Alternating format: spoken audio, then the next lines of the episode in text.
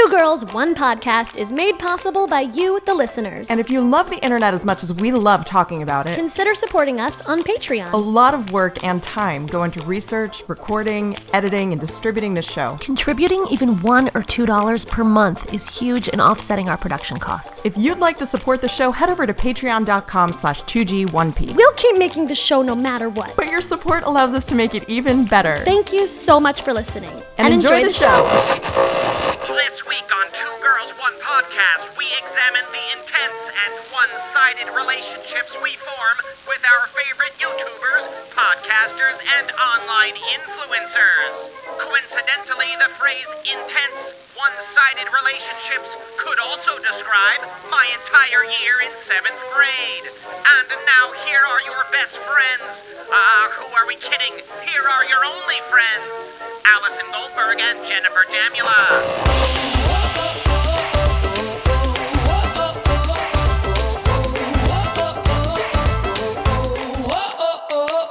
Hey guys, I'm Jen. I'm Allie. Welcome to Two Girls, One Podcast. We are the two girls. This here is our podcast.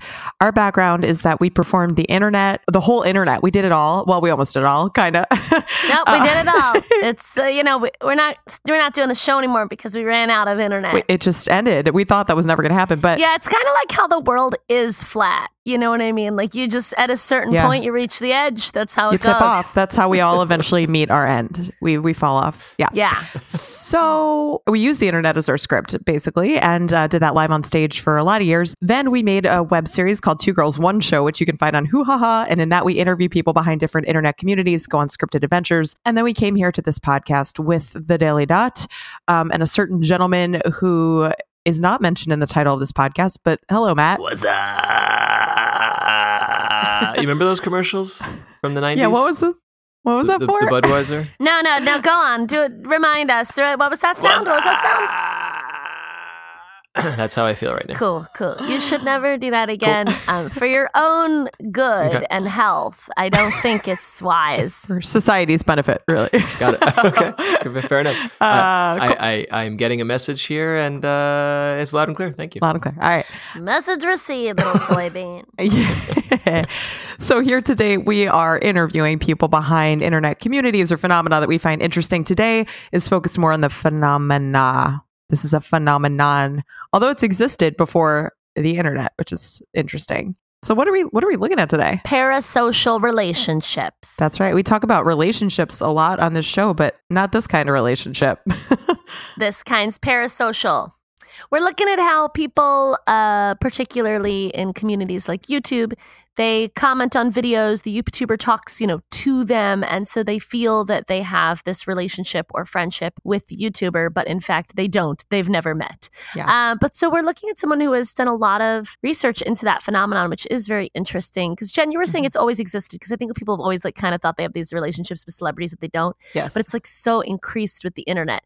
And definitely, um, I have fallen off the bandwagon, but November and December, I was pretty good about teaching myself ukulele. But Oh, by yeah. Teaching myself, Bernadette was teaching me, and I definitely feel that I am friends with Bernadette, even though we've never met. wow. Uh, she's a YouTube celebrity. She teaches ukulele on YouTube. She's very popular if you want to learn ukulele. She seems fucking Mhm. wonderful, and I feel that we're friends now. Don't you feel like like a crazy person when you talk about Bernadette? Like when you find yourself talking to your real life friends about Bernadette, and they're like, "Who is this person?" You're like, "She's in she's in my screen." Like right now? Uh, yeah, like well, because I I mean Like we right all now? do it. yeah, like right now. Oh, like us right here, it's just a parasocial relationship. We're we're not, let's be clear, we're not friends. We're not friends. So she's not talking to her friends right now. Okay. Just Oh, oh, we're not friends. Yeah, we we three are not friends. This is this is just professional business only. Thank you. What's up, uh, Matt? Well, fine. I'm I'm pretty fun as a friend, so sure. You're missing out, Matthew. You're missing out. it's true. so I did something the other day on Instagram. You know, I f- of course follow like foodie people, farmer people. Well, this woman is a foodie farmer, and I think she's awesome. But I've never met her. She lives in Portland, Oregon, and you know she's sharing stories of her lives. I mean, her life. Uh, she only has one life. No, she, she no, she might have multiple. her nine lives. But you know, it's interesting with social media how you are you have the ability to interact with the people. So she shared a story about something she had cooked for her breakfast. why why I'm wasting my your time and my time with this, I don't know. Um, about her breakfast, and I sent her a message, and it was like the first Mm. time I ever did that. And I was like, "Oh, what is that in the picture?" And I, like I was asking a question about something she that I couldn't tell what it was, and she didn't respond. And What a bitch. I felt I, I felt like a fucking stalker, guys. I felt like like I had misgauged like what was appropriate in this Shot too far. interaction. Can, can I can I offer some words of condolence? yes, please. As a, I would say D-list YouTube celebrity myself, okay. I would like to inform you that you know I am followed by strangers on Instagram who enjoy the videos that I create, and I get messages from them, just lovely, beautiful messages that are really sweet and sincere. And I don't see them because Instagram hides them from me because I'm not mutual friends with them. I Oh. did not friend the stranger, and they are trying to contact me. So Instagram kind of protects me. And I only just realized that I have messages from like October Mhm. of like, hey, love that video. You're, you know, love your channel. Mhm. And I didn't see them. And I only just responded. And I felt like an asshole because I was leaving these people hanging. Matt, you are an asshole. Yeah. That's why we're not friends. Oh, just kidding. Wait, they're hidden? Like when I go to my my messages on Instagram, like there's just that little paper airplane and that's it. If you go to that paper airplane and then you go there, you'll see all your friends that you're messaging with. And on the top right, there's like requests. And it's like a one little line of text that's like requests. And if you don't even look at that, which I stupidly did not, those are messages coming in from people who are not your friends. So if if someone DMs you oh, who you don't know, like a s- like a creepy stalker like me, like stranger, me. Yeah. uh, then then you won't see them right away. I don't see that. I don't see It that. only You're not getting creepy. You're not getting creepers. if you get a message. Yeah. Yeah, I guess I'm not getting messages from strangers. but that actually, I feel good and bad about this. Matt, you really brighten my day. That's true. You know, she doesn't follow me. so don't feel yeah, she bad. probably doesn't check those. I personally, when I get those, I look, but I probably get two of those a year or whatever. So it's a big deal. Mhm. But yeah, this one probably. Get, all right, thank you. That that makes me feel better. she also might get so many that she's just backlogged and she she's gonna respond in a week. yeah. Is she like extremely well followed? yeah, and she's she's in that popular. Yeah. Yeah. Allie, I had another Ugh, experience. Jen, you're so I needy. know. I really She didn't respond right away. This has happened a lot on social media. Like I followed blogs when they were a thing, and a lot of those people transferred over to Instagram. So there are some people I've been following for like eight years, you know, like a pretty long time, and I feel like I'm a part of their li- their lives. yeah. So when we were performing How to Break Up by Text, our one show where we perform and analyze people's breakup decks in San Francisco, like two years ago, two August ago. I don't know if I told you this at the time, Allie, but one of the bloggers that I follow, her husband walked into the performance space that we were in, the WeWork. and I freaked out. you recognize the husband of the I blogger. kind of That's I awesome. knew everything about his life. I knew his about his newborn baby, and I, I was so judgmental. I was like, "Why are you at this show without your wife? And you shouldn't you be home watching your baby?" Um, but I couldn't say a word to him. This has happened a couple times actually. It's such a strange. Wait, why couldn't you say a word? I feel like they get it like that, and that's also like kind of why they're doing it. And to yeah, some it's his extent, wife. It, wa- I just felt weird being like, "I follow your wife," but yeah, I guess people must do that all the time. I just I was so nervous. podcasters. If you see us on the street, you are welcome to come up to me and say, "I follow your wife, aka Jen." Samesies. that is allowed. I I find that so fascinating because the odds of finding that, like, even though these people are popular, like they're they're in these little niches. So the odds of you running into a, a person in real life, I just find so uh, strange, strange. right? Yeah, that's really yeah, cool. Absolutely, yeah. Anyway, I have a lot of experience with parasocial relationships. Allie, did you ever have, even like when you were younger, like somebody you idolized that you felt like you had a relationship with? No, really? but Not even I television. also- not that I like thought we were at all friends or kindred Mhm. spirits or anything. No. Also, I mostly wasn't allowed to watch TV as a child. That's true. I did know that. Yeah. Yeah, which is kind of weird now because like I'm unable to multitask if a TV is on, and I think that's why. But other people they like have the TV on in the background or this or that, and like if the TV's on, like that's all I can do. Mhm, mhm. That's probably Yeah. for the best. Yeah. I don't know. Well, now now now it's not only given my career choice because it's like, oh wait, like now I'm in media and pitching television, and I like missed every TV show of uh, our youth. They're doing all these like reboots now, and I'm like, I didn't see the original. Totally, totally. They're like, oh, so it's like Cheers. You're like, what? cheers. she says cheers back, or like you're it's welcome. like Seinfeld, but it's happening now. You're like, mm, I'm sorry, what? Uh, Sein- Seinfeld? no, as a family, Seinfeld. we would watch Seinfeld and Friends. That was it. Must see you TV. do know a lot about friends. It was it was as a family, and so I watched those two Yeah. shows. Which, in retrospect, they're really weird to watch as a family. Yeah, a lot of sex. I watched Sex in the City like with my family. Sometimes- with, with my mother when I was like in high school, we used to turn that on. That was inappropriate. right, we've all we've all we've all met your mother, and that makes a lot of All sense. right, cool. Um, Matt, have you ever had a parasocial relationship? uh, it's funny because you say, "Have you ever had a parasocial relationship?" And I think most of us would say, like, "No, you haven't." But we we we may be having them, um, but we're not uh, like intellectually saying, "I'm friends with Conan O'Brien." Because I listen to his podcast, Right. but I personally am really enjoying his new podcast, and I feel like I'm understanding the intimate details of his like psyche and his career and his comedy philosophy and his his background. And so now I feel like I know him on a personal level that I could not achieve from watching, you know, television Conan. And I'm really enjoying it. I don't intellectually think that we're buddies, but I often find myself listening and I'm like, if I ever met Conan O'Brien and said hi to him and shook his hand, I feel like I could have a five minute conversation and it would be really nice. You know? I that I think I'm having a parasocial relationship. Unless he decides to be a Mhm. dick. Yeah. You know, I just wonder, you know, the kinds of celebrities where you're like, I hope they're not a dick, and I really hope they're not. Like, there, there's just something about him in this format that I feel like confirmed. Like, he's totally like the nice guy that you always thought he was. Who knows? Who actually knows? But uh, podcasts are the the greatest parasocial tool because, guys, we are literally inside people's bodies right now. Our voices are inside people's bodies, in their ear holes. I want to be in you guys. That got so sexual. Yeah, I know. Yeah. um, well, I was going to say, what if you met Conan and he's been having a parasocial relationship with you, Mr. Matt?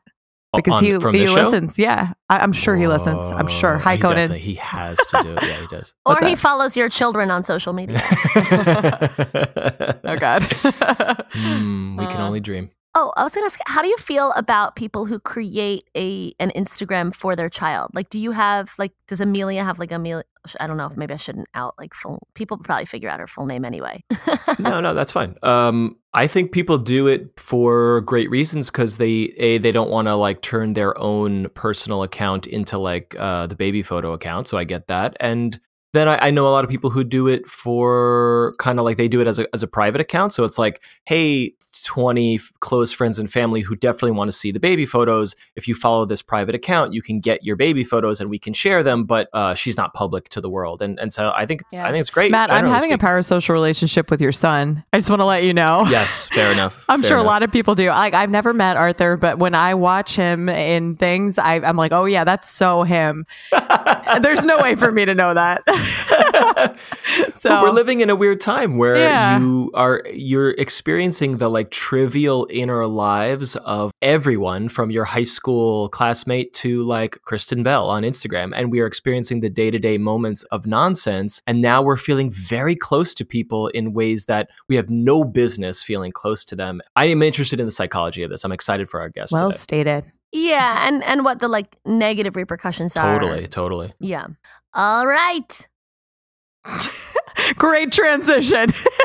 Great segue to Trivia. trivia. It's trivia time. Trivia time. Speaking of parasocial relationships, like Trivia thinks it's friends with me, but I am not friends with Trivia.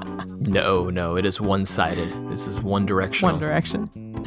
All right, sorry. that wasn't that wasn't even a joke. Just something I, I was liked it. thinking. Okay, go ahead. Today's trivia is, is about Zayn from One Direction. Yes. No, Let's just note that Um, Matt knows the names of the members I, of One that Direction. Zayn came to me, and I was hoping it was right. I don't. Oh, Harry Styles, obviously, right? Clearly. he was in it. Just so you know, right? this is Yes. not a trivia question, and there are no prizes for you, Matthew. But well done. No, I'm just rattling off One Direction. P.S. Harry Styles solo album slash albums, very good. I'm enjoying them. Honestly, I love all the music that the children are listening to, so I'm on board with One Direction and Zayn and The Harry children. Styles. Yes. Like I just want to go to a bar mitzvah every weekend so I can like dance. when you say you go out dancing, you're just crashing bar mitzvahs in San Francisco. I'm just a bar mitzvah crasher. You know, you can get paid to be the dancer who gets the party going. We knew somebody who did that. No, because I just want to be. We do. I just want to be the older lady in the corner drinking a vodka. You know what Yeah. I mean? While, Yeah. while dancing a Bieber. Ah, yeah, you're gonna cross a line there where that's like goes from fun to creepy, and it's, it's a very oh, it's very for sudden. sure, for sure. It's this year, that line. I wanted- yeah, sorry. The- she crushed. It's happening now. Okay. It's, happening. it's, it's she's crossing it been right now crossed, as yeah. we speak.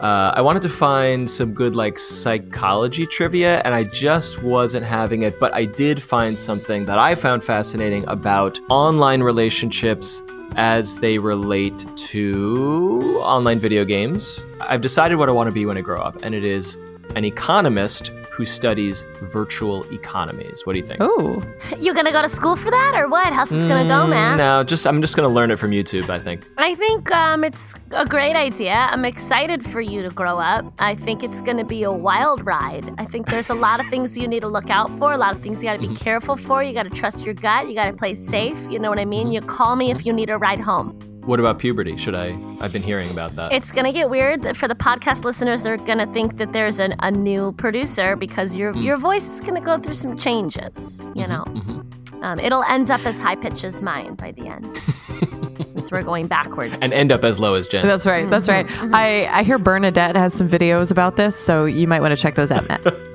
I feel like I know Bernadette now. My friend Bernadette is great. If you want to learn ukulele, go look up Bernadette. But hey, uh, I meant to say, you're having a shared experience. I, I guess she's not sharing it with you. Obviously, this is parasocial, but you are going through a, You're a having journey. a shared experience, except for it's not shared. but I understand why you feel close to her because it is very learning a skill, especially like music, is uh, can be intimate. I get it.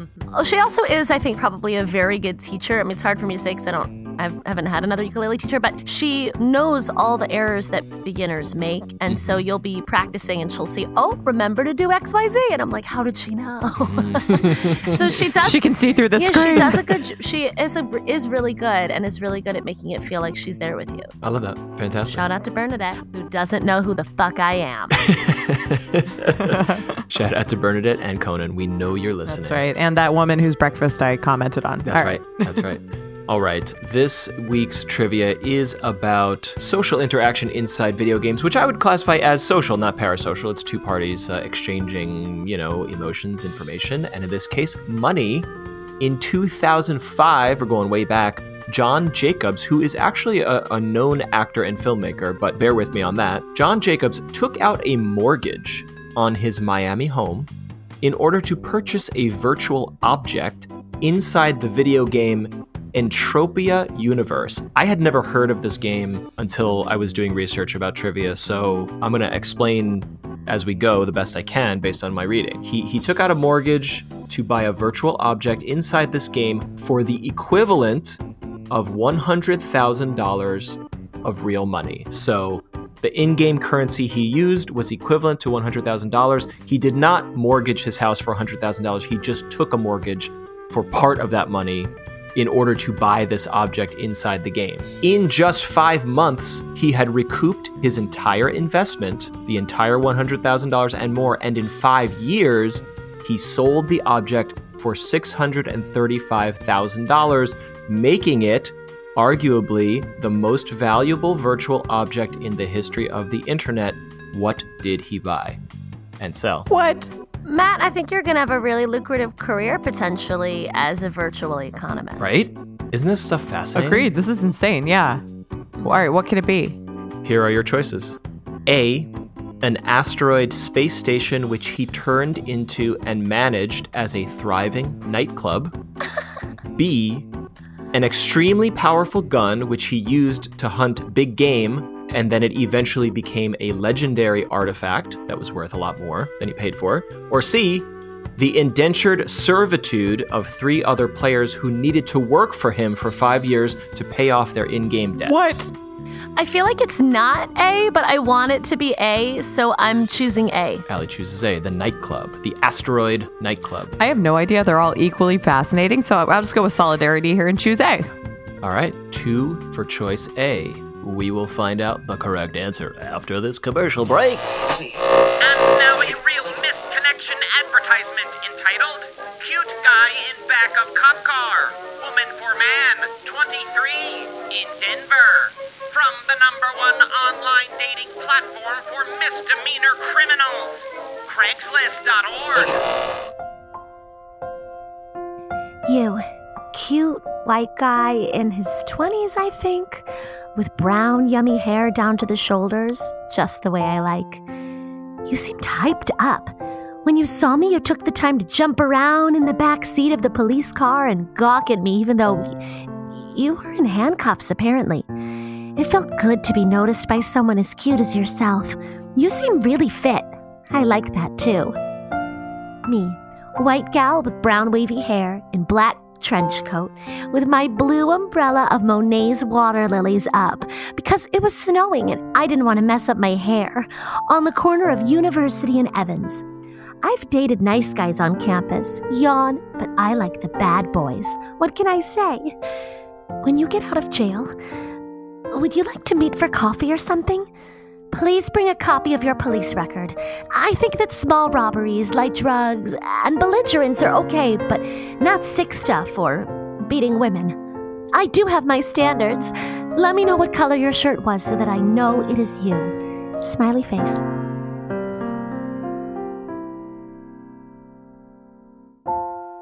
Allie, have you ever dated somebody who, who was in jail?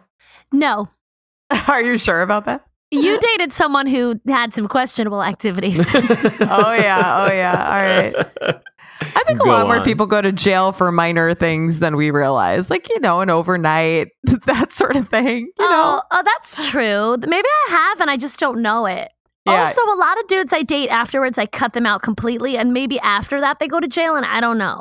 Mm-hmm. Because they go crazy because they've been missing you and they commit crimes. Yeah, I wish that were the. Yep, that's the reason. Yep, totally, totally.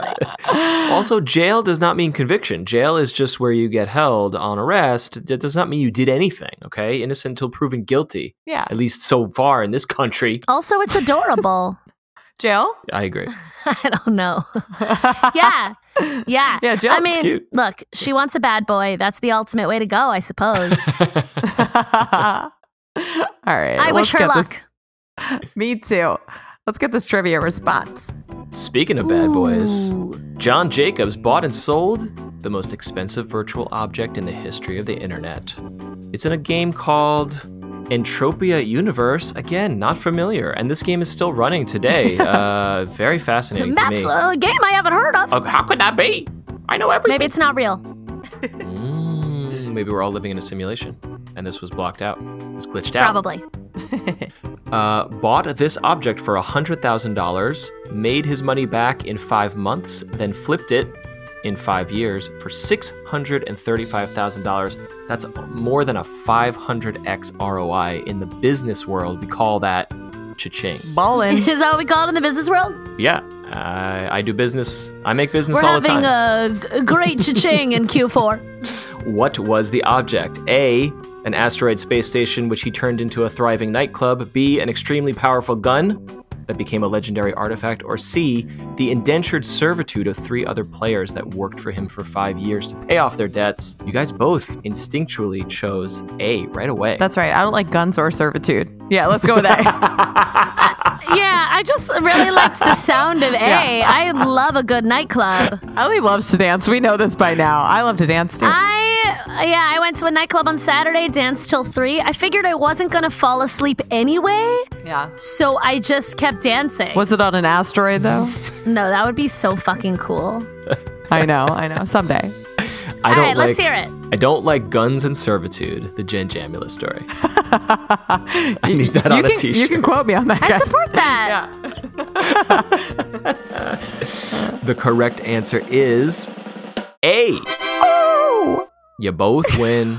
Oh my god, that's so wonderful. it is wonderful. Congratulations. We're gonna How go do to feel? we're gonna go to TJ's together and skip love down to. the you know, I aisles. fucking love that place.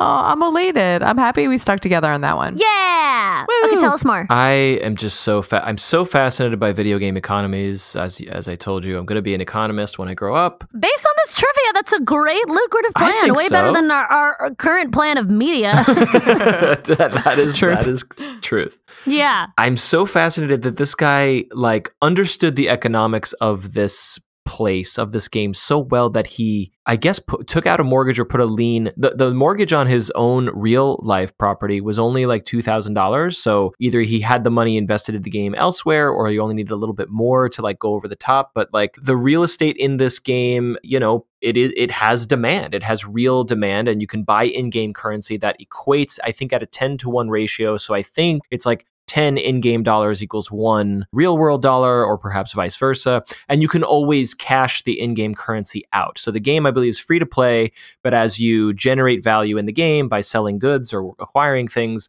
you can exchange it for in-game currency then cash the money out. So this guy saw some opportunity to buy this asteroid base. It, it's, i think it's a space exploration game bought the base and then developed it into a nightclub. His in-game handle is called Never Die, so the name of the nightclub was like Never Die Club or something. I didn't actually write that down, unfortunately. I didn't take good notes here. I, my I name's not Matthew. Silverman, and I don't know what's happening. Not only did he like flip the property, but he ran it for five years. And I guess there's some sort of in-game taxation system. So that whatever services he provided at this nightclub for whatever the players wanted to do there he would take a cut of whatever was going on in the nightclub. And over time he made back the 100,000 cashed that money out and then sold it. And like as of now, as as of the best research I could do, six hundred and thirty five thousand dollars. It is the most expensive single virtual object that I could find. The other objects that that are in the running are all things from this same game, including the planet on which this nightclub, like the the, the nightclub's on an asteroid, I guess, but maybe there's a planet uh, in that same area the entire planet is like worth 6 million so some sources cite this planet as the most expensive object but no one has actually ever like completed the sale of the of the planet so as of now this nightclub in this game is the most valuable real money transaction that has ever happened in a virtual world Man, I gotta start playing Farmville. Yeah. You know, that seems like a game I could handle. Is it still it's a great around? question Is it's it? gotta be I've never That's played a it, great question. but it feels like it feels like something Jen would really, really do well at. Actually, I, I think so. Um, John Jacobs is a good looking him man. up? yeah he's an actor I just- filmmaker I just googled him. Yeah, I'm just surprised. I was not. I don't know what I was expecting, but he's that he looks name is not okay though. John, John Jacobs. Jacob. Hi, Ding Miss. I didn't even think of that he looks a bit like. Wait, uh, now, now I gotta look him up. He's good looking. I mean, at least in the black and white photo that comes up first, I'm sure this was staged in some way, but um, he looks like a like a like a fancy tech entrepreneur, and that is not what I was Mhm, picturing. And I think I think he mhm. is a fancy tech entrepreneur slash actor. Yeah, yeah yeah pretty cool. All right, well, that was some great trivia, Matt. thanks Ollie, did That's you look him fucking up? crazy. So, Matt, what are you? I'm I'm trying, but I'm I'm also trying to participate, and I can't multitask. I'm I know, I know. We've, we've established. All right.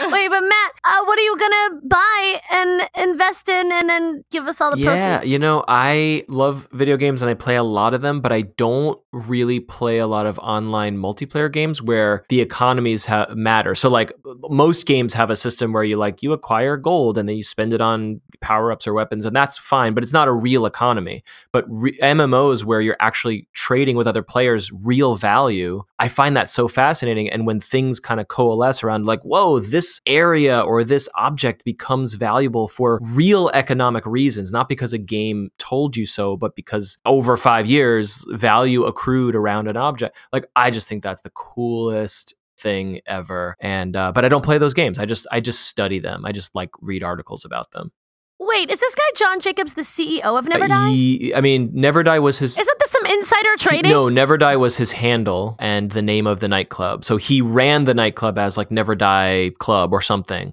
But the name of the game, he is not involved in the development of the game. Oh, oh, sorry, sorry, sorry. I just started. You told me it was good looking. I started googling. It said something about CEO, and I was like, "Is this legal?" Got I it, wonder- got it, got it. Okay, also, he's right, not. so many he's not attractive. All right. Well, that, that black and white picture was. Are you kidding? It's all fake. All right. It's all fake, guys. Well, you could get into a parasocial yeah, it's not even his face. relationship with him if you Mhm, want. mhm, mhm. Pa- parasocial. Um, Yeah. right. It's time for our interview. Speaking of parasocial relationships, uh, we have with us Dr. Leslie Rasmussen, who is an assistant professor in the communication department at Xavier University, and she has authored papers about parasocial relationships. Welcome, Leslie. Hi, thanks for having me. Thanks for being here. So, to kick us off, I think it would be very helpful for our listeners to hear your definition of what a parasocial relationship is. A parasocial relationship is essentially a pseudo relationship that people believe they have with someone else. In the 50s, it was primarily examined between celebrities and viewers or listeners, and specifically like news personalities, soap opera personalities, um, and sports athletes. And it's sort of the definition or who you can have a relationship with has sort of evolved over the years. Basically, the sense of knowing that people perceive they have with someone of perceived status. Do people actually need to think that they're friends with them, or is it? Ju- I mean, it truly is just like you said, like a sense of knowing, like an emotional attachment in some way. Yeah,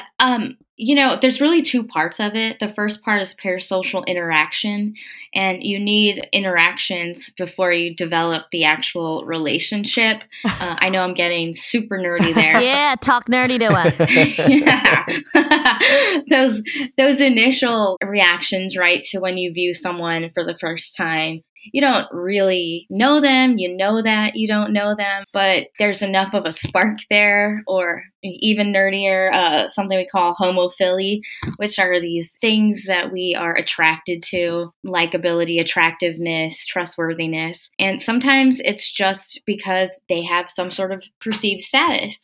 So we assume they're trustworthy and then we see them again and again. And then we're in this full blown, I'm going to cry because your grandma got sick and died, or your dog did, and I feel like I know you and I knew Fluffy. And we're in this full blown meta pseudo relationship after that point. And when you say status, do you mean what? Like the meaning of it is sort of like social standing, or what would status be? Well, so typically it was, you know, celebrity, basically. But now we look at it through the lens of not your traditional celebrities, you know, like it used to be uh, back in the day when people were first examining the interactions and relationships. So, somebody who makes a YouTube video or a podcast in your case, you know, so maybe you're not, you know, hosting the American Idol or something, or you're not a Beyonce, but we start to feel like you have something going, right? You're on a platform. So you have some sort of status that the audience perceives anyway, some sort of credibility. So let's go there. I'd love to hear about how this phenomenon has changed with,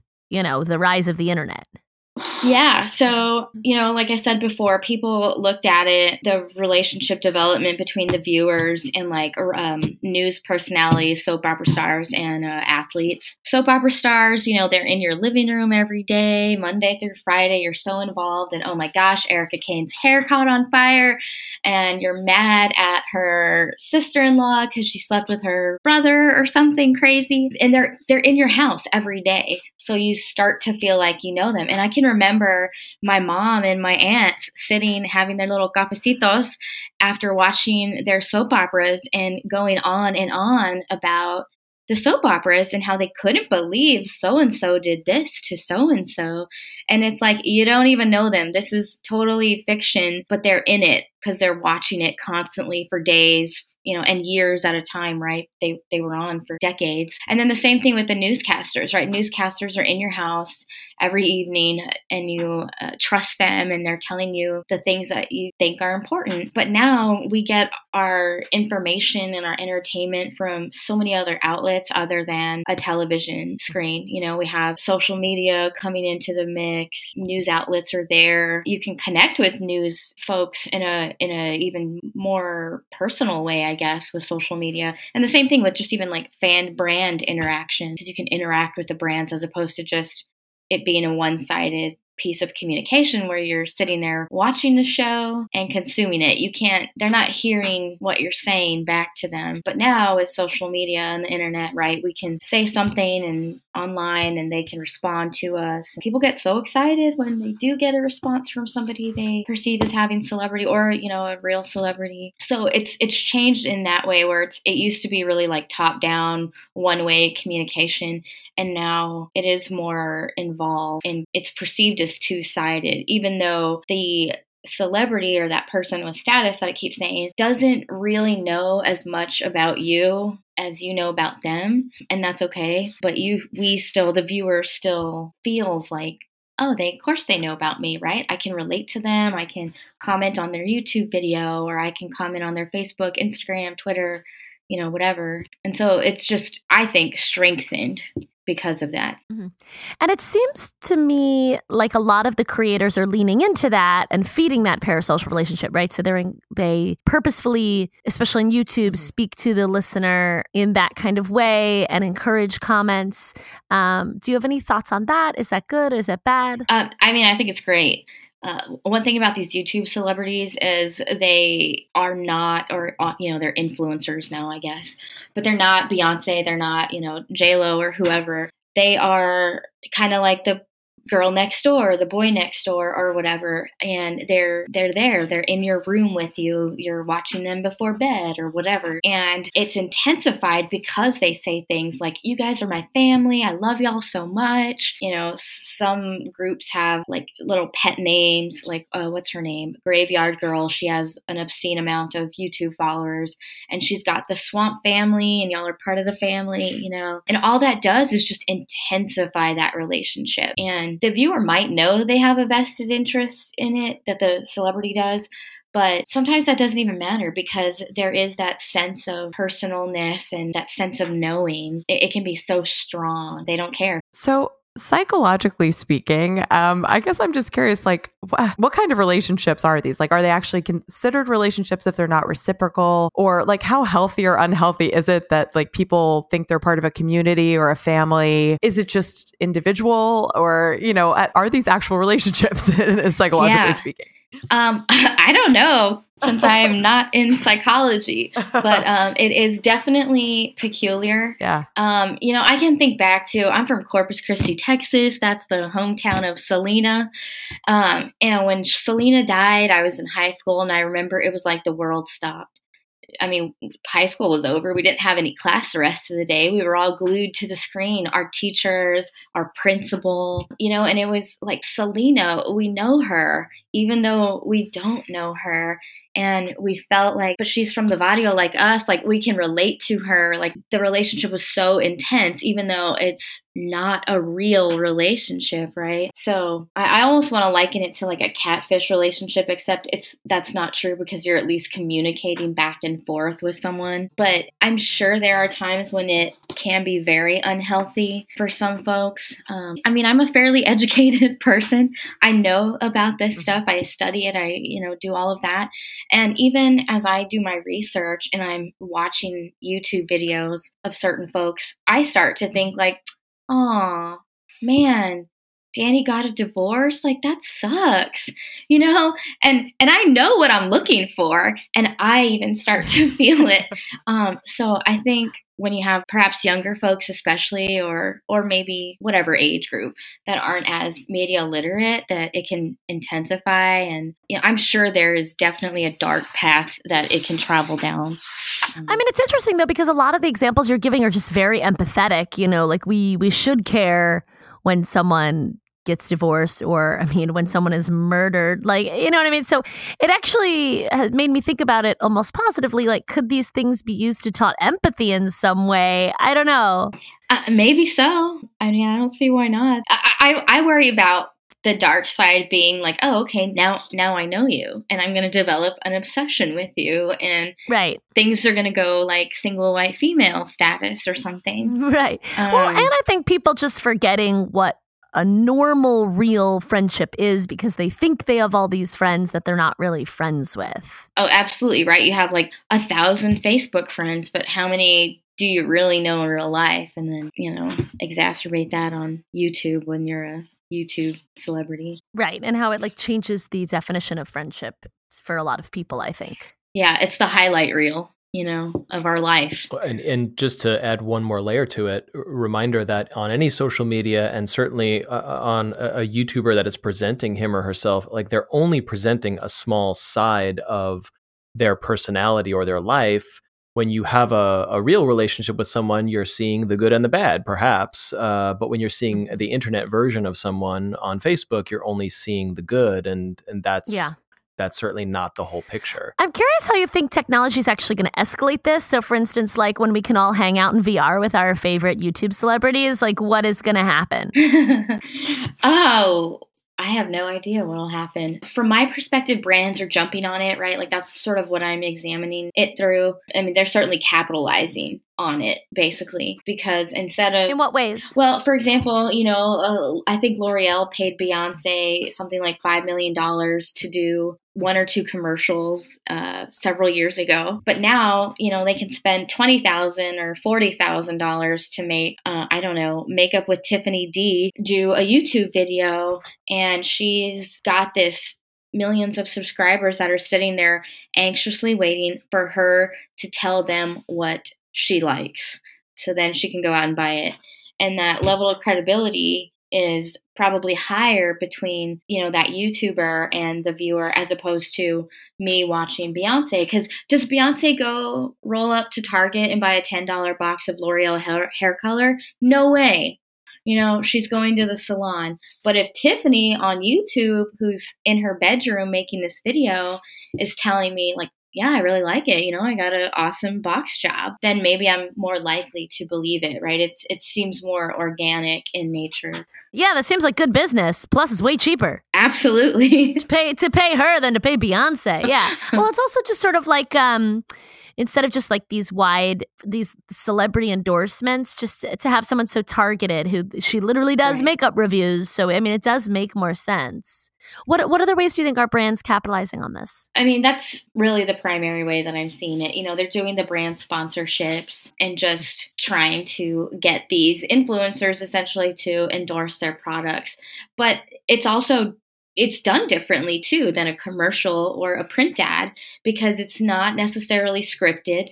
You know, so it does come across more organic in that regard. It's just you and your girlfriend hanging out in your bathroom, getting ready to go out tonight, and you're chatting about this awesome, you know, hair color or product or mascara, whatever. Um, so it just it's a commercial, but it's so not a commercial. I find it terrifying and really fascinating. Like when suddenly all of these influencers that I follow on Instagram will just casually in their stories be like, oh, yeah, I've decided to try this brand of shake. It's so good. And like, it just seems like they're just talking about their lives. You know, it's part of their story. It's what they were doing that morning. But then you notice like multiple people are talking about the same thing. and um, if you if you look, they do have like the little, you know, sponsored by thing up in the corner. But I How hard do definitely you have to bought- search for that though? Is it tiny? well, or- it, it's it's tiny in the upper left, yeah. But they they do do it so organically, and, and I don't know. They make it just seem like it's a natural part of their lives, and you do want to be like them. I bought a set of sheets because an influencer on Instagram, actually, multiple people were, were talking about Ooh, these what, sheets. what are with these sheets? You know, I need sleeping tips. Yeah, well, Was it Brooklinen? uh, no, it's a newer brand called Parachute. Uh, but but it was like all these millennial women, like kind of hel- healthy lifestyle influencers, were talking about like their amazing beds, and they would have these great pictures, and yeah, so I, I got some sheets, so it works. I think it's much more Yeah, effective. Yeah, absolutely. yeah, also because you're a smart bitch. Like, if it's working Well, on you, know. it's working on millions. it works. It works. thanks, Allie. But that that's a whole thing too, where like post Fyre festivals, celebrities are really getting in trouble for not being Mhm. super clear about when it's an endorsement or not. right, right. yeah. Oh, that Fyre festival was so interesting. Yeah. Yeah. I know. I watched the Netflix one. I haven't watched the Hulu documentary yet. I'm sort of like, ah, how much time do I want to spend on Oh. this? But it's it's good. It's worth the watch. Also, both of them? Did Have you, you watched both? yeah, I've seen both. This is a hot Okay. topic in my classes right now. Ah, it's true. It's true. You know, Jerry Media though, they co-produced the Netflix one. Yes, yes. So they can kind of control how they look in that one. And they can't in the Hulu one. Right. So it's it's interesting to juxtapose the two. Yeah, because they're getting a lot of shit right now. Yeah. For all kinds of things. Wait, so what else are you looking at in your classes regarding Fyre Festival and celebrity endorsements and all that? Um, we're kind of watching it to see how it unfolds with the endorsers because you know, like some of the models are uh, allegedly going to be subpoenaed soon, and you know try to determine their role in it. And i think it's bringing up a broader question of responsibility of influencers um, and how that's going to be handled in the future. Uh, you know i think a lot of them like the smaller ones that are not that don't have managers and things like that they're probably able to control it a lot more. You know these other ones that are like yeah here's a festival we want you to promote it. And by the way it's gonna you know you're gonna clear $250,000 for these Instagram posts. Okay, awesome. You know, so they, they just do it. They enter into these business deals. I don't know if it's any different than, you know, you enter into any business deal and it goes south, right? So there's some fallout. But because they're influencers now, I think that's going to be examined a little more closely and see perhaps what ethical issues may arise. It's interesting to me though, because I think in light of Fyre Festival and other scandals, influencers, you know, should be held accountable. But I don't think they should be, personally, I don't think they should be held accountable retroactively. Like that's how they were all doing it. And now suddenly they're in trouble for it. I don't know. It seems weird to like make rules later and then penalize people for them. But it's also hard. Like, are they going to have to research? Like, I know in the Netflix one, they were saying the, the video team was like, they were just hired to do a gig. Like, are they supposed to research every Mhm. single client and see if it's a Ponzi scheme? I don't know. Right. And it might be a and it might be a great one that even if you did research, you wouldn't figure it out. Yeah. You know? And then Yeah. what? You're held accountable? Yeah, I don't know what the answer is, but it's very interesting. Yeah. Have you done any research on like th- when things go wrong with these influencers, like when they when they disappoint their viewers somehow, or like you know maybe something comes out about how they're not the people you thought they were, and how that affects their fans? Um, I haven't done any official research about that, but I have kind of explored a couple of topics. Um, I, you know, I spoke to The Verge about that. This guy at TwitchCon who basically said he didn't want his viewers to feel like they knew him. And there was some, you know, it was a quote pulled out of context, but I get what he's saying too. Like, you know, he is kind of like Matt was saying, right? He's showing one part of himself, and that's his business. So, does he want you to feel like you know him and the rest of his life?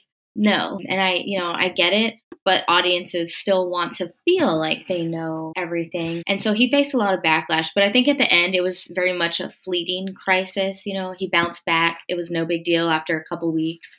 And then you had Graveyard Girl, who I mentioned. She's on YouTube. I want to say she's around the 5 million subscriber mark, maybe 8 million. Uh, she portrays this image that is absolutely counter to her real life. Are y'all familiar with Graveyard Girl? no. No. It's crazy how famous some people are, and I'm like, I have no idea. Just because they're so niche, you know what I mean? Yeah. As opposed to the traditional celebrity that's like so widespread, and they're also like in all these marketing campaigns and billboards. Yeah. Anyway, okay, sorry, go on, Graveyard Girl. Oh, well, Graveyard Girl, you know, she has, she films in a room that looks like it's, you know, a room out of the Garbage Pail Kids. You know, it's just, it's real, it's really junky. You know, she's got her dolls and their eyes are poked out and she's just this one way and yet turn the camera around and leave that room. And she lives in this mansion outside of Houston, Texas. She has fancy cars and she goes to Disney all the time. Um, she's a big Disney buff, which seems so pure and innocent, and yet that's not quite what we get on the YouTube videos. Um, and that was sort of slowly revealed not long ago. I want to say within the last year or so. And then, um, oh my goodness, not Logan Paul. What is the other guy?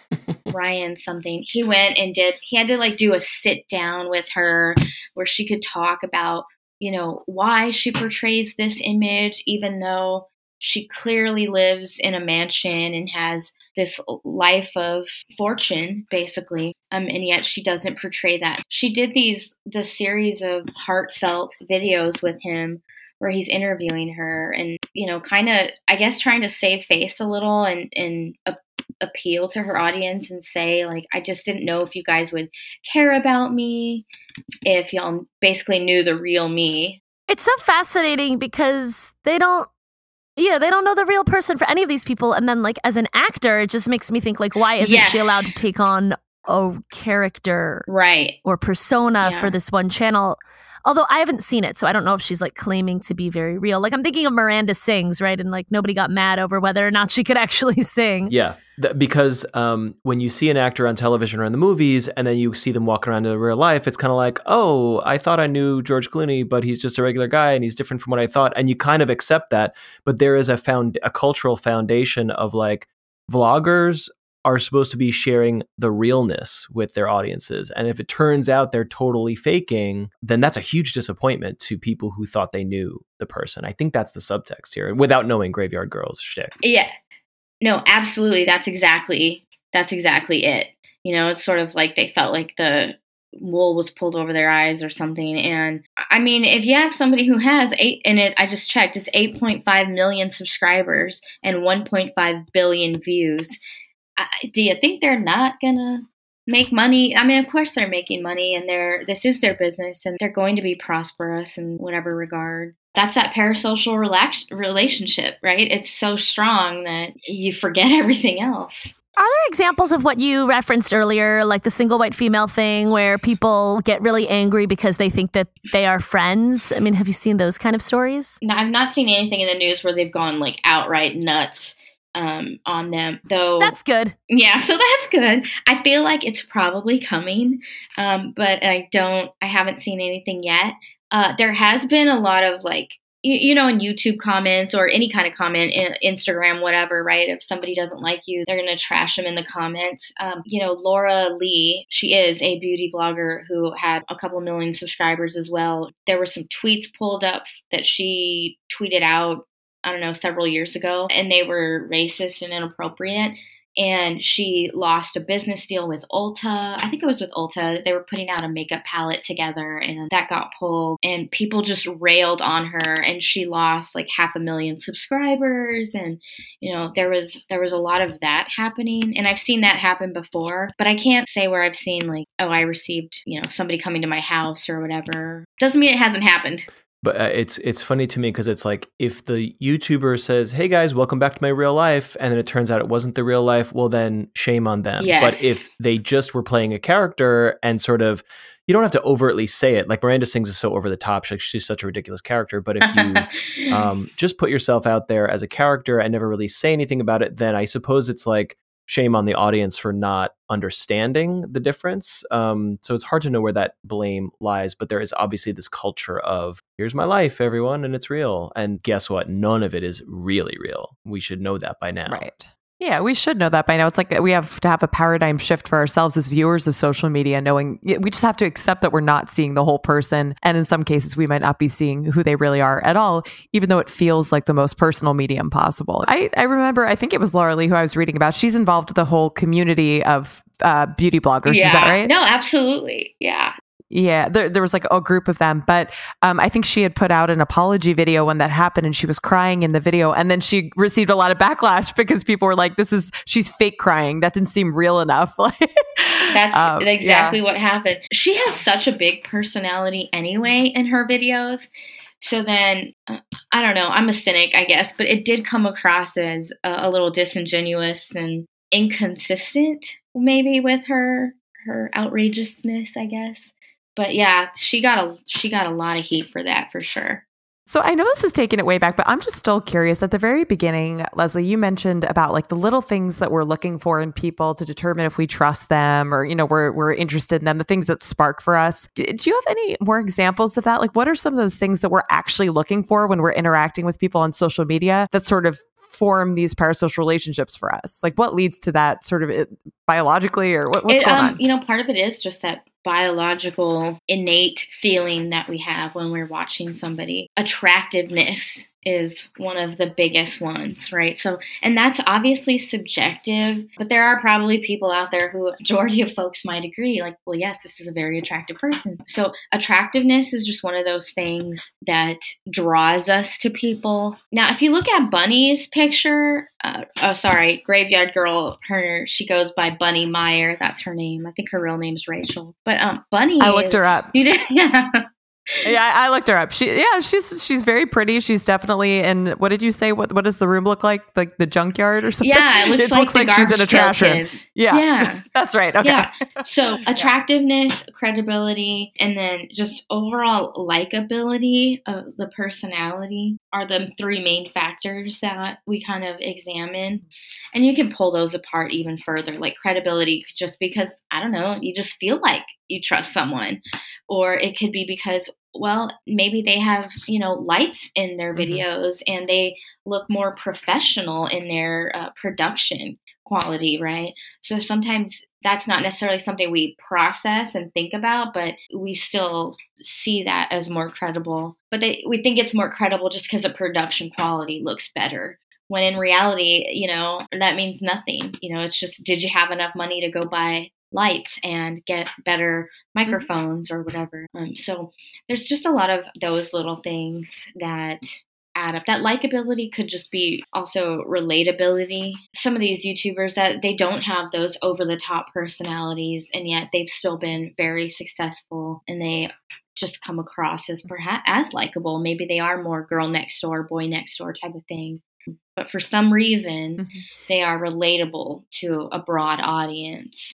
Yeah. So, what do you think is is the future of this phenomenon? Anything that people should be wary of, or do you think it's just it's it's fine? This is just the way that the world is going. I think it is just the way the world is going. I don't think we can get away from it simply because social media is probably not going away. And even if the platforms as we know it goes away, there's still going to be something else on the internet, you know, and something that connects us somehow. So this has been examined since the 50s and i think it just keeps evolving as technology evolves and that sort of thing. Um, businesses are capitalizing on it obviously. Um, and we'll we'll see where it goes. You know the Fyre festival is a great example um, to see if perhaps there you know any um, regulations are going to be enforced related to it I think as a viewer, you know, maybe we should be aware that these folks do have a vested interest. And, you know, the reality is we don't know them, even though we might feel like it. As you know, I said and Jen said, you know, she bought sheets because of something.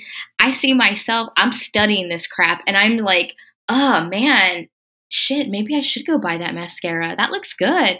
So even though we're literate and aware of it, it's still like, it's very powerful because it penetrates. So I don't know what we can do other than, you know, ha- do what the FCC is already doing, which is requiring folks to disclose endorsements and ads and whatnot. Uh, and some people don't care. Anyway, Do you think, um, as this continues to evolve and the lines continue to be blurred between what's real and what's not real, uh, that it could potentially, as viewers, affect our real relationships in real life? Like, I don't know if you have an opinion on Um, that. That's a very interesting question. And I think that in a lot of ways it does. And here's why.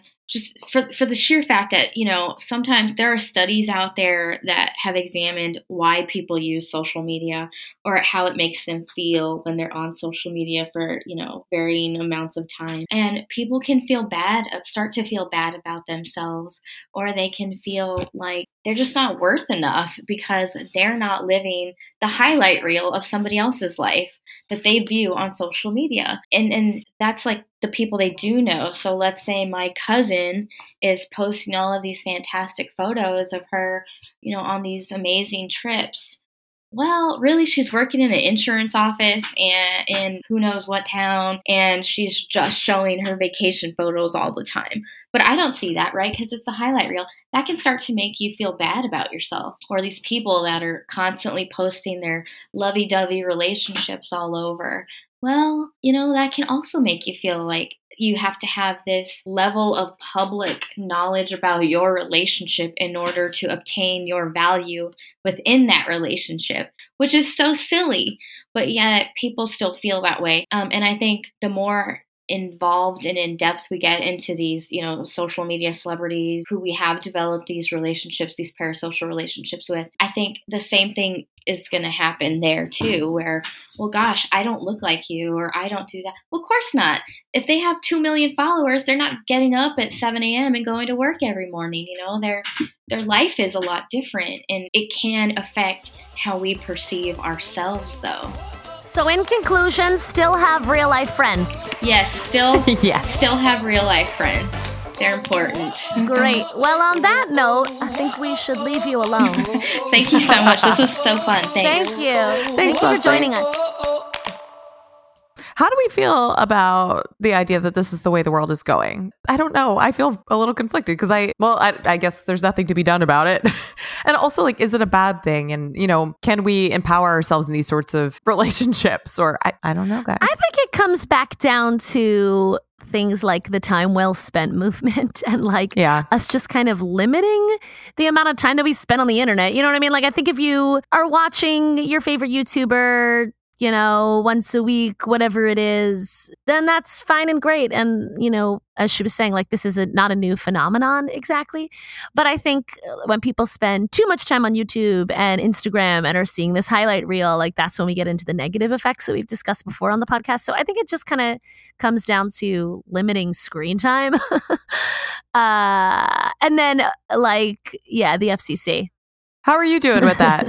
How yeah, the, that little thing called the FCC. How are you doing with limiting your screen time these days? I know we haven't talked about this for a little bit. Um, Wait, did I have a goal to limit it? Uh, we've been we've talked about this before for sure. I mean, I think I Um, like waste time where I'm like, why am I on this? But I don't know. I haven't I haven't made any real efforts lately. Okay. Well, also, I mean, are you ever, is there any social media that you go on for more than like five minutes at a time? Like me, I'll go on Instagram for like, tw- like 20 minutes, and I get my reminder from them and I get off. but 20 minutes is pretty long every yeah, single I day. don't know. I was thinking, you know, the iPhone has that new dashboard that tells you how much time you've spent, and I was thinking of doing that. But I actually like tracking it more.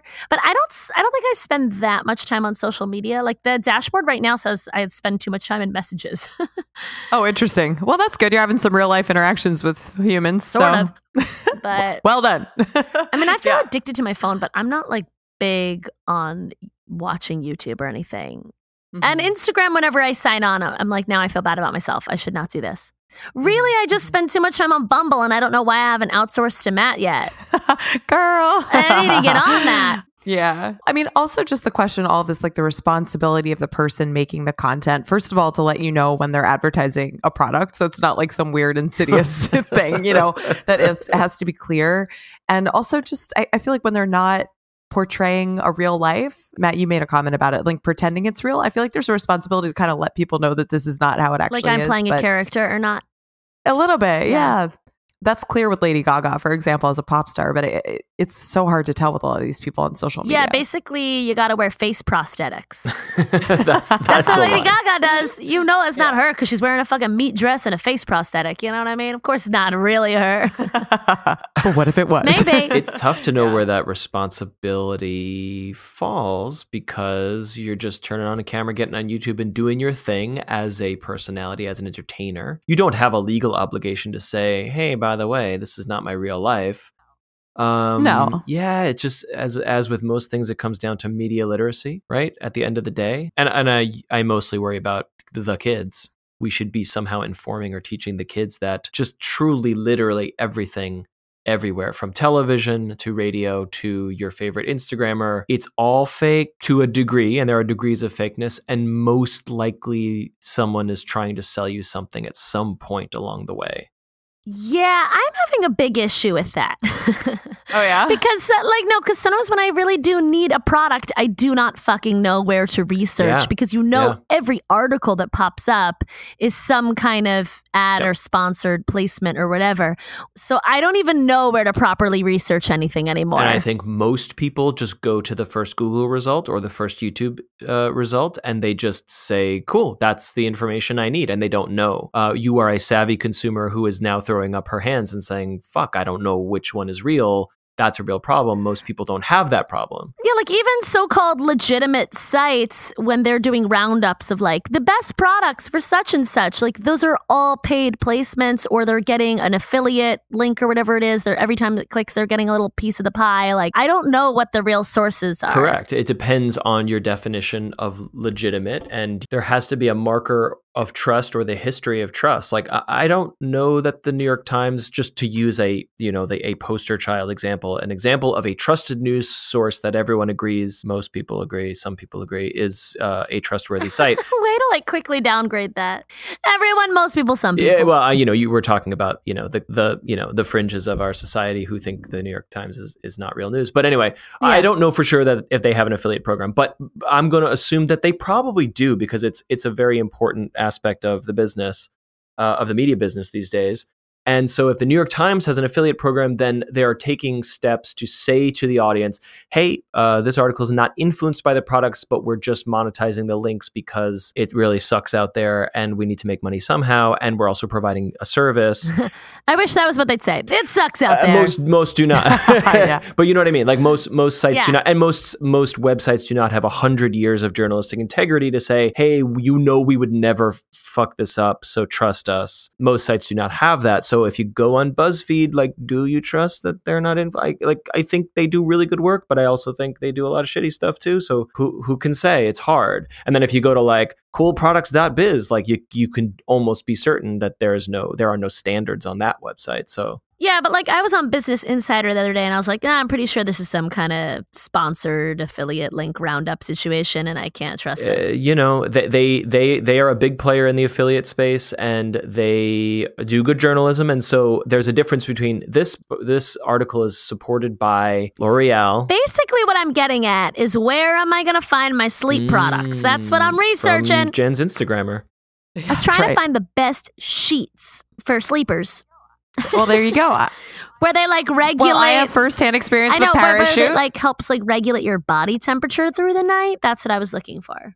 And I googled, and it's like everything's an ad. Well, I, I cannot help you there. Anyway, parasocial Mm-hmm. relationships. Jen, who do you think is your friend that isn't? The food bloggers. Who else? Does anyone think that you're our friend and you're not? I think, well, that, that's why I asked that right off the bat because I don't think any of these people are my friend, but it's like a closeness you feel, you know, where you're like, you kind of, you feel like you know who they are, or, but you don't. um, yeah. So I don't actually think any of them are my friend. yeah. but I love it. I love ninety nine percent of it because eh, you know, and and you guys have weird uh, lives and jobs, but pretend you had a normal job in an office where okay, I'm Pretend, pretending. pretend. Ooh, this is not fun. nope, I don't like it. Although the health benefits, Mm, the benefits mhm. sound great. Pretend you have health. I'm looking for a man with benefits.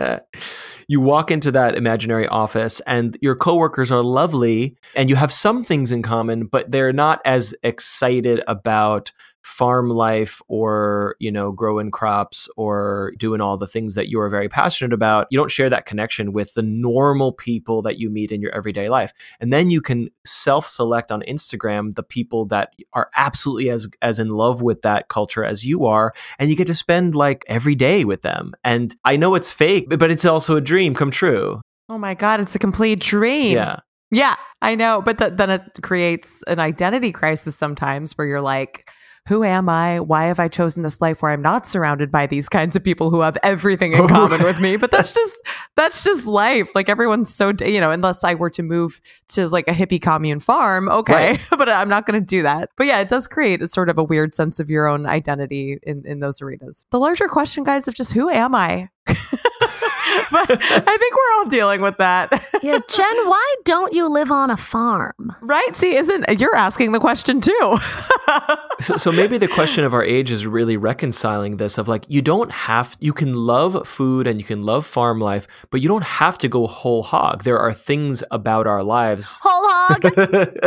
Oink oink, guys. I love it. uh, there are things about our lives that tie us to like we have to be in New York or I have to live in the suburbs or you know I have children so I can't travel the world like those are that's my real life but I can still enjoy I can dip my toe into this fantasy of these parasocial relationships as long as I don't get too obsessed and too lost in the like why am aren't I like these people that's sort of a a maturity slash media literacy thing that I think is hard for kids. Like imagine a, mil- a middle schooler like coming to terms with that. I think that's very hard, and it's probably hard for some adults. Uh, we have come through the internet. We've transitioned through non-internet times, and now we are here. I think we people of our age kind of see the uh, the issues, but people who grew up with the internet in their hands uh, they might have a tougher time. That's my worry. I think that all makes sense. Yeah. All right, guys. Well, we want to hear what you think, as always. And let If you think that you're our friend, tweet us. we will respond. I'm at Allie Gold. I'm at June Bugger. Yeah, we want to hear, like, yeah, how do you relate to this podcast? And okay, so there are a few more ways to actually be in touch. You can email us at 2g1podcast at gmail.com. You can give us a call and leave us a voicemail, and we may play it on the show and respond to it here on the show. That number is 347 871 6548. That number again 347 871 6 lit. And then the realest of the really real, real ways to be in touch with us is to go into hmm. our Discord server where. Oh, I thought you were going to give us your address. Oh, uh, no, that might get The into realist way. The real. No, there was a fan who sent us maple syrup. That was great. that, that is true. That did happen. Uh, you can go into our Discord server. That's discord.gg slash 2G1P. People are suggesting topics for the show. They're asking uh, sample questions that we could put on upcoming shows, which is wonderful. And uh, we're there sometimes. Matt, I would say, is there all of the time. Get a life, Matt. I'm just kidding. I'm kidding. Um, but come join us, and we love we would love for you to be part of the conversation. Allie, if they want to contribute, how do they do that? You can go to patreon.com slash 2G1P and we hope that you will. Great. All right. We'll see you next week, guys. See ya. One Podcast is hosted by Jennifer Jamula and Allison Goldberg and optimized for maximum realness. I mean, produced by Matt Silverman in New York City. This episode was edited by Danny Matias. Production assistance is provided by The Podglomerate. This show is a production of The Daily Dot, the number one source for in depth reporting about life on the internet.